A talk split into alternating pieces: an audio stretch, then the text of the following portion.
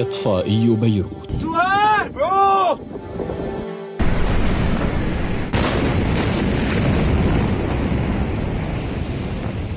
وصلت بقوة رهيبة هال هالبلاست هيدا اللي بيطير بتحس حالك مثل الريشة.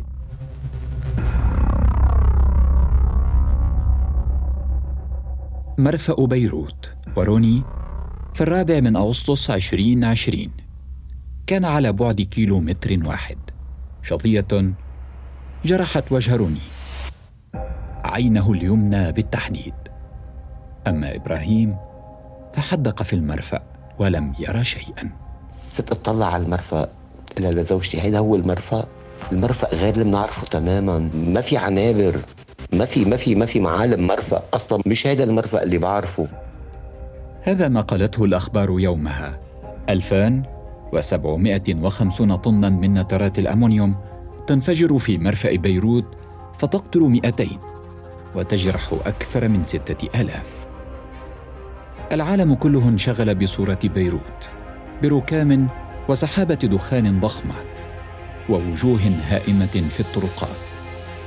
تائهة لا تعرف ماذا يجري أو مدنية تبحث عن مشفى. أما إبراهيم فكان هناك يبحث عن جثة. وصلت لمرحلة إني صرت أقلب الجثث لحتى أشوف إذا خيي بيناتهم أو لا. انفجار بيروت حدث قبل أكثر من عام لكن كثيره الأشياء التي تذكر به اللبنانيين. الخامس عشر من أغسطس عام 2021 قتل وجرح العشرات في انفجار صهريج وقود في عكار. حضرت في كل الأخبار والمحطات المقارنة بانفجار المرفأ. في هذه الحلقة سنعود إلى الرابع من أغسطس عام 2020 وحكايتين عن الانفجار.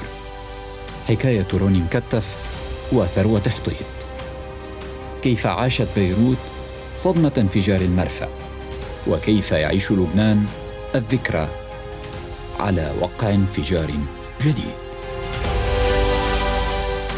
أعدت الحلقة مروى أشير وأخرجها أحمد الضامن. وأنا أحمد خير الدين. معا نروي فصول الحكاية.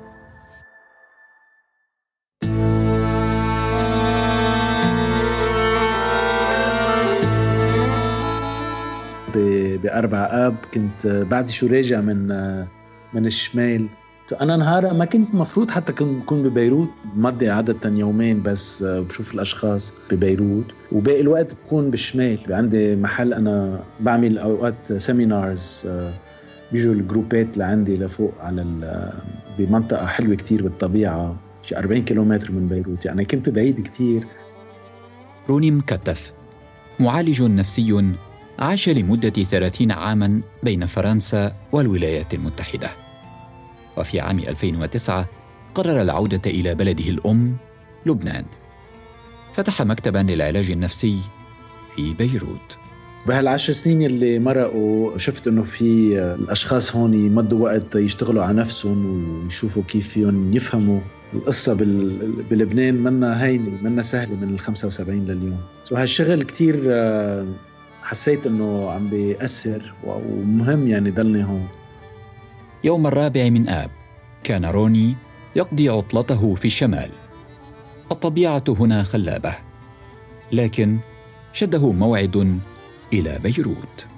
ما كنت ناوي أنزل هالجمعة وثاقبت طلع لي موعد المفروض يكون الساعة ستة ونص عشية. بقى نزلت على بيروت مش بس هيك ثاقبت انه الموعد اللي عندي إياه كان قريب كتير على على محل الانفجار. هيدا حظ حظي يعني شو بدنا هيك هيك صار. أه والتقيت برفيقتي ببيتها. صار الانفجار يمكن خمس دقائق من بعد ما وصلت. الواحد هيك بده يطلع بده يشوف شو عم بيصير. كنت أنا على البلكون برا.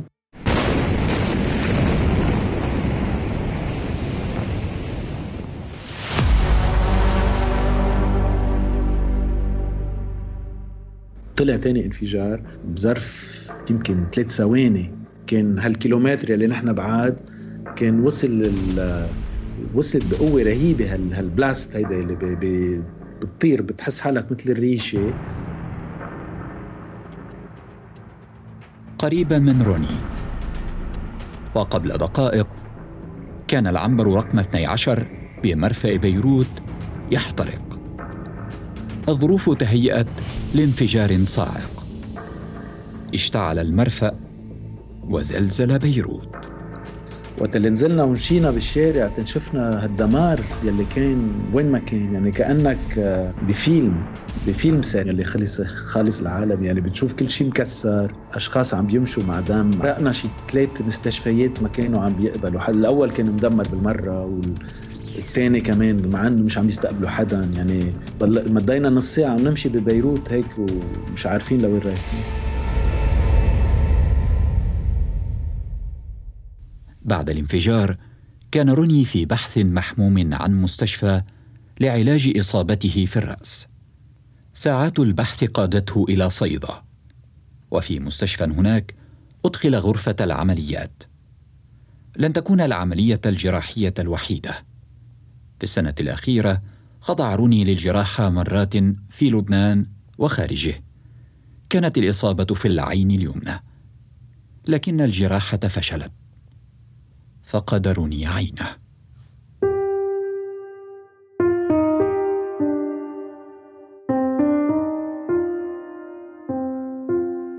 آخرون فقدوا أحبابا وعائلات في يوم الانفجار.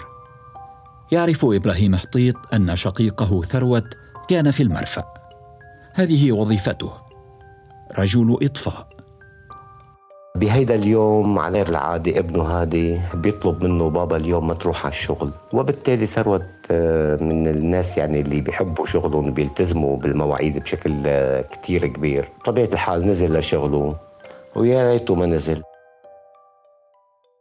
مثل الأسد خليك بالحزات صرخة بطل على الكون وديه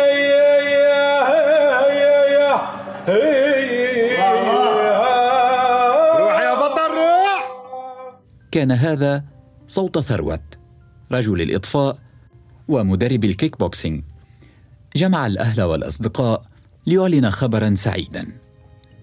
جنس مولوده المنتظر. أربعة عشر عاما انتظر ثروت بعد بكره هادي. لكن الفرحة لم تكتمل. انتهت الإجازة وعاد للعمل. ارتدى بدلة الإطفاء بسرعة. حمل خرطوم المياه وتوجه للعنبر رقم 12 لإطفاء النيران ثم اتصل بزوجته ليبلغها عن الحريق الضخم. ينقطع التواصل بعد دقيقتين ويحدث الانفجار. إطفائي بيروت. بودكاست فصول. الأسبوع المقبل في بودكاست فصول. في مرتفعات جبال الأطلس صادفهم. أطفال في قرية معزولة عن العالم بدون مدرسة. كتمشي ساعتين في الماء باش توصل لذاك الفيلاج. ما كاينش هما منقطعين عن العالم. مرشد جبلي قاده الفوز بجائزة عالمية إلى تشييد مدارس للرحل ما سالوني قالوا شنو غادي دير بهذا قلت لهم غادي نبني بها مدرسة. أنه في نظري يعني التعليم هو الأساس. في المغرب الآلاف ينقطعون عن الدراسة سنويا. فما السبب وراء ذلك؟ وخاصة تقنعهم وداك الشيء ومع ذلك أنا ما تقول لك أنا اش غيقرا اش غيدير كاع بعد القراية. تما هذاك هو الهاجس ديالي الصعوبات ديالي اللي كانت تتالم لي أنا. نور على الجبل. حكاية عبد الرحيم ومدارس الرحل. نروي معا فصول الحكاية. إطفائي بيروت.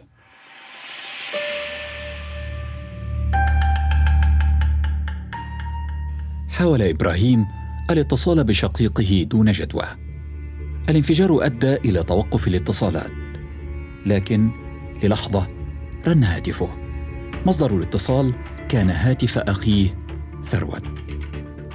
قلقا يتوجه إلى المرفأ ليستطلع ماذا حدث ويتأكد أن شقيقه بخير.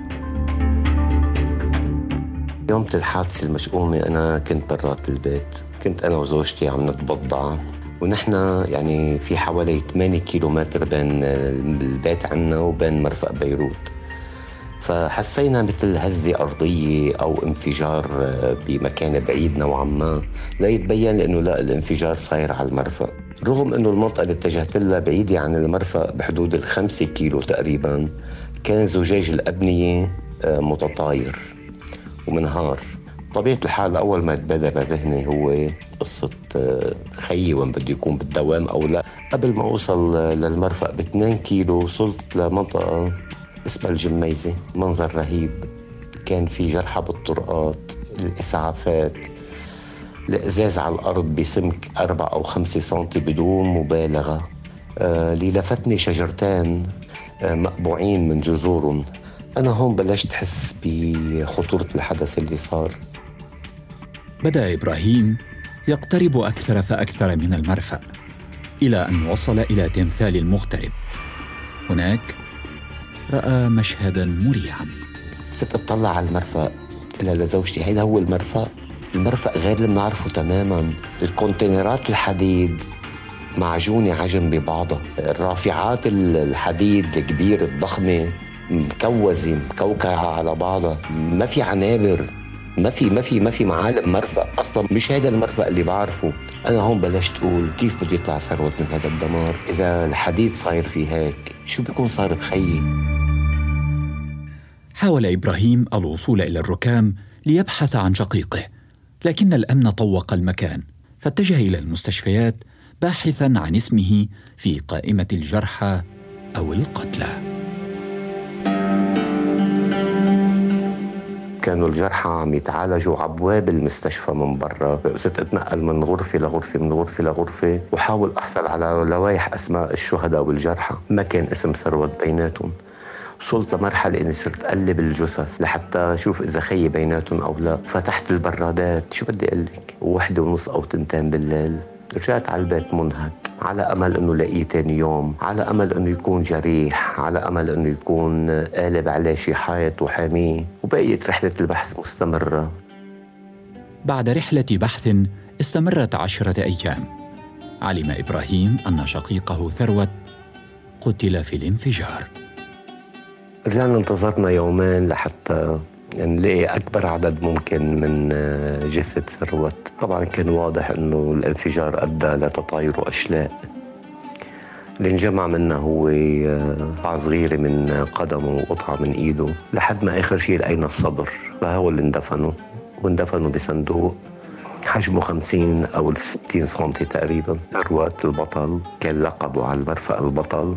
ثروة الكوتش ثروة آه، الجثة الرياضية للأسف دفن بصندوق 50 60 سنتي.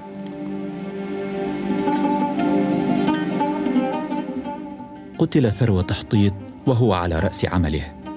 كان إطفائيا لعشرين عاما. وعلى الجدار الإسمنتي دون اسمه مسبوقا بلقب البطل.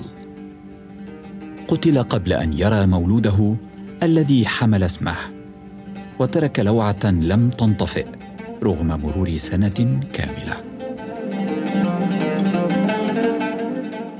شقيقه إبراهيم هو المتحدث الرسمي الآن باسم لجنة عوائل الضحايا. زلنا عملنا أول تظاهرة على مرفأ بيروت على البوابة رقم ثلاثة. حيث أعلنا عن أنفسنا وعن مطالبنا.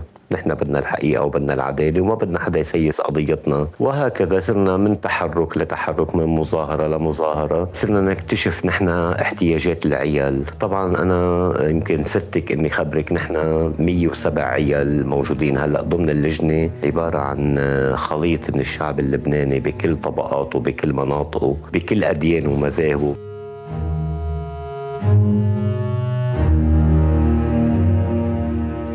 بدأت التحقيقات فعلا. في البداية تسلم القاضي فادي صوان ملف القضية لكن محكمة لبنانية أزاحته عن الملف بعد اتهامه لثلاثة وزراء سابقين بالإهمال. الاتهام طال أيضا رئيس حكومة تصريف الأعمال. رفض هؤلاء استجوابهم كمشتبه بهم وقالوا إن صوان تجاوز صلاحياته.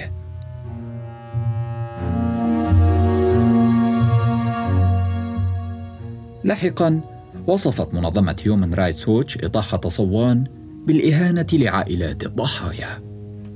واصل أهالي الضحايا الضغط على المجلس الأعلى للقضاء لتعيين قاض جديد. فتسلم المهمة القاضي طارق بيطار. على غرار سلفه طلب بيطار استجواب سياسيين وقادة أمن وقضاة لكنهم تمسكوا بالحصانة والاذونات الإدارية للحيلوله دون امتثالهم للتحقيق.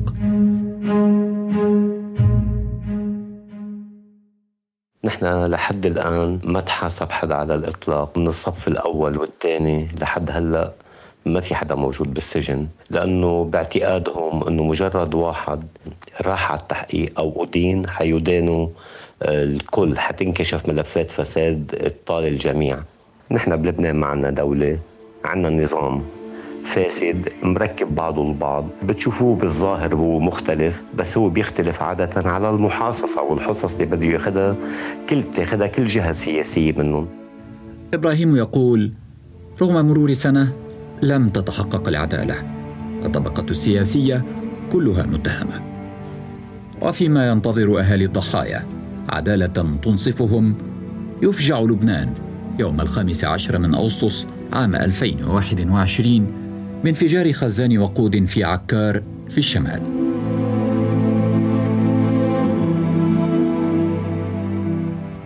قتل 28 على الأقل وأصيب 80 في الانتظار يصارع إبراهيم من أجل كشف الحقيقة وتحقيق العدالة لشقيقه ولضحايا الانفجار.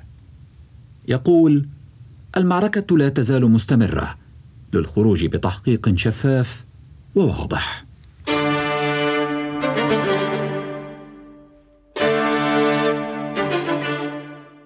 نحن لكل طالبينه هو الحقيقة والعدالة له الناس المظلومين والجرحى واللي نقبوا بالنهاية دمرت بيوتهم. وأنا بعاهده لثروت وبعاهد كل شهدائنا وضحايانا. أبقى بالحراك اللي أنا عم بعمله. أنا واللجنة وكل الشباب والشابات الموجودين معي نستمر وما نوقف وما نخاف وما نتردد لنوصل لحقوقهم لأنه ما حنفتح مجال لحدا يسيس قضيتنا. هل الحقيقة والعدالة صارت شغلة مستحيلة ومش متاحة. عن جد تساؤل كتير كبير. نتمنى من العالم كله يساعدنا بتحقيق هذا المطلب.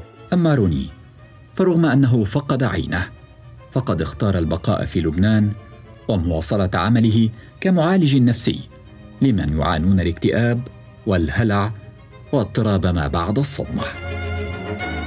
هيدي أول مرة أنا اندقرت شخصيا إذا بدك. آه، أكلتها بعيني ومثل كأنه فيقتني إنه أنا قد ما عندي هالمجال سافر وروح وإجي هالمرة حسيت إني لبناني مزبوط. يعني من وقتها ما صارت حاسس قد إيه مهم إنه إنه ضلني هون وكفي شغلي ومش بس كفي شغلي كمان طوره تنشتغل على على التروما على الصدمة. وتتفكر بكل هالأشخاص يلي فقدوا بيوتهم يلي فقدوا حدا من عائلتهم بين انفجار وانفجار وأزمة سياسية واقتصادية ومالية اختار إبراهيم وروني طريقيهما. إبراهيم في مهمة ليست هينة لكشف الحقيقة وتحقيق العدالة وتنشئة ثروه الصغير في لبنان أفضل حالا. أما روني يعالج نفسه ومن عاشوا الانفجار لتخطي الصدمة. املا في أن يرى بعينه الأخرى بيروت في الصورة التي أحبها. هذه تحية مني. أنا أحمد خير الدين ومن الزميلين مروى أشير وأحمد الضامن. دمتم في صحة وعافية.